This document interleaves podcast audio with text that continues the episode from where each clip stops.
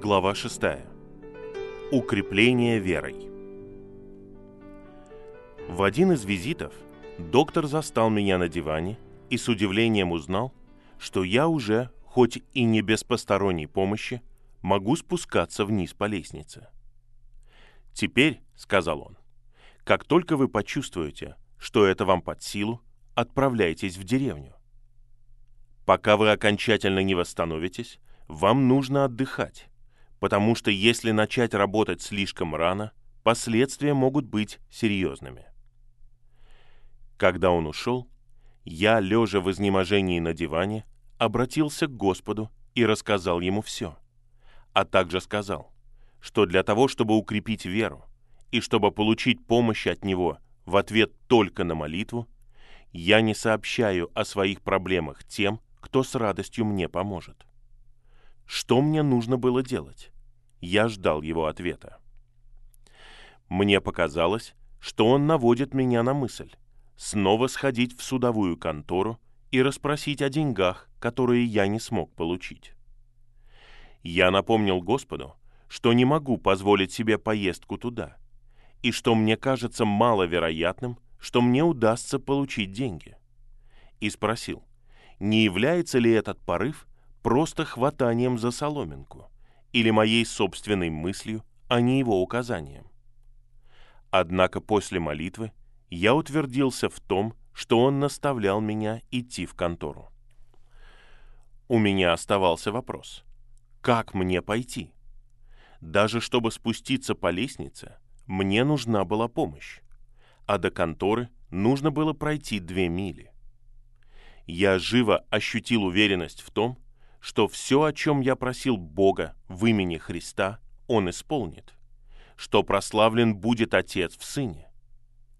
Мне же нужно было искать силу для долгой прогулки, принять эту силу с помощью веры и таким образом идти в контору.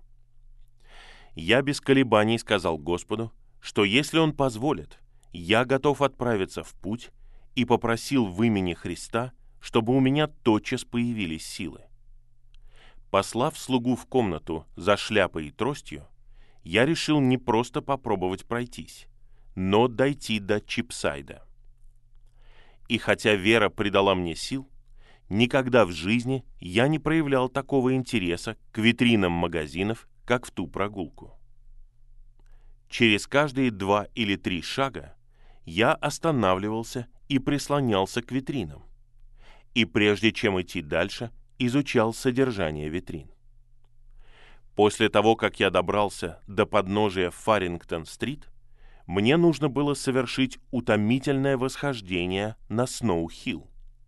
И для этого потребовалась особая вера.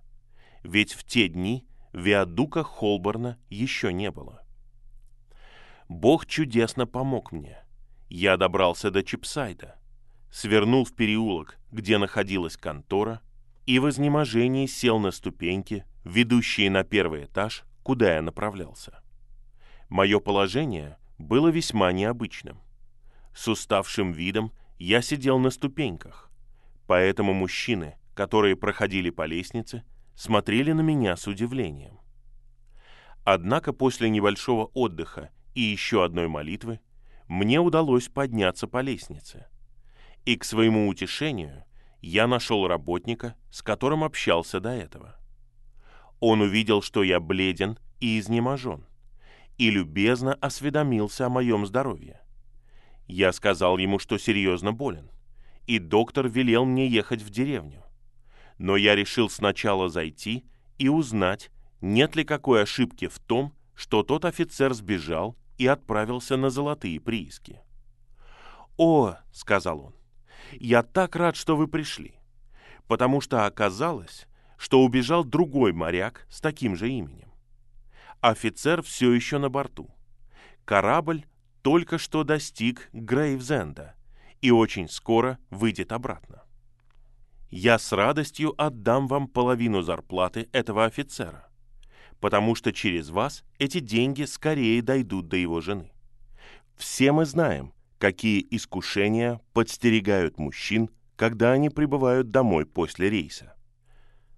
Однако прежде чем дать мне деньги, он настоял на том, чтобы я зашел внутрь и пообедал с ним. Я почувствовал, что Господь действительно заботится обо мне, и с благодарностью принял его предложение. Когда я отдохнул, он дал мне лист бумаги, чтобы я мог в нескольких строках описать ситуацию жене офицера. На обратном пути в Чипсайде я перевел причитающийся ей остаток денег и, вернувшись домой, почувствовал, что вполне могу поехать амнибусом, куда захочу. На следующее утро мне стало намного лучше. Уладив некоторые мелкие вопросы, я направился к врачу, который меня лечил. Я решил, что хотя дядя готов оплатить счет, теперь, когда у меня есть деньги, я могу и сам заплатить. Поскольку я студент-медик, добросердечный хирург не разрешил мне платить за лечение. Однако он снабдил меня хинином, за который позволил мне заплатить 8 шиллингов. Когда все было улажено, я увидел, что оставшейся суммы как раз хватит на поездку домой. И все это казалось мне чудесным вмешательством Бога в мою жизнь. Я знал, что хирург придерживался скептических взглядов, и сказал ему, что мне очень хотелось бы говорить с ним свободно, если это его не обидит. И сообщил, что мне кажется, что своей жизнью я обязан Богу и доброй заботе этого человека, и что я искренне желаю, чтобы он мог приобщиться к той же бесценной вере.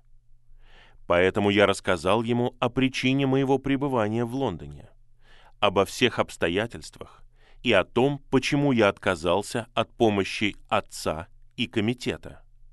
Потому что, скорее всего, я поеду в Китай. Я рассказал ему о недавнем проведении и о том, насколько могло быть безнадежным мое положение накануне, когда он посоветовал мне уехать в деревню если бы я не раскрыл то, что у меня нет средств. Но я все равно решил не говорить ему об этом. Я описал ему те ментальные упражнения, которые практиковал. Но когда добавил, что встал с дивана и дошел до Чипсайда, он недоверчиво посмотрел на меня и сказал, «Это невозможно! Как? Когда я оставил вас, вы выглядели словно привидение». Мне пришлось снова и снова убеждать его, что я действительно дошел до конторы, поминутно получая укрепление верой. Я рассказал ему также, что получил денег и какие платежи нужно было внести. Я показал ему, что осталось ровно столько, сколько нужно на поездку домой, в Йоркшир, включая необходимую провизию в пути и поездку на амнибусе в конце. Мой добрый друг совершенно расчувствовался и сказал со слезами на глазах, «Я бы все отдал за такую веру, как у вас». На что я ответил, что ее можно получить абсолютно бесплатно. Больше мы никогда не встречались. Восстановив силы и здоровье, я вернулся в город и узнал, что у него был инсульт, и он уехал в деревню. И впоследствии я узнал, что он так и не оправился. Я не смог получить никакой информации о его душевном состоянии на момент смерти.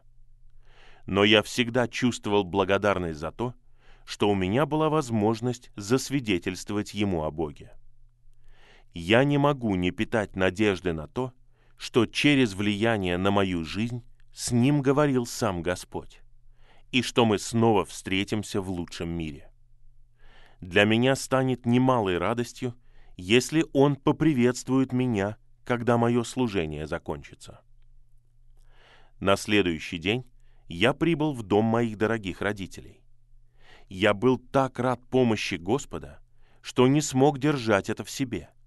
И перед возвращением в Лондон моя дорогая мама уже знала тайну того, как я жил все это время. Едва ли нужно говорить, что когда я снова приехал в город, мне не разрешили жить так же экономно, как и до болезни. Впрочем, я и не был в состоянии больше так жить. Теперь мне нужно было больше. И Господь снабдил меня большим.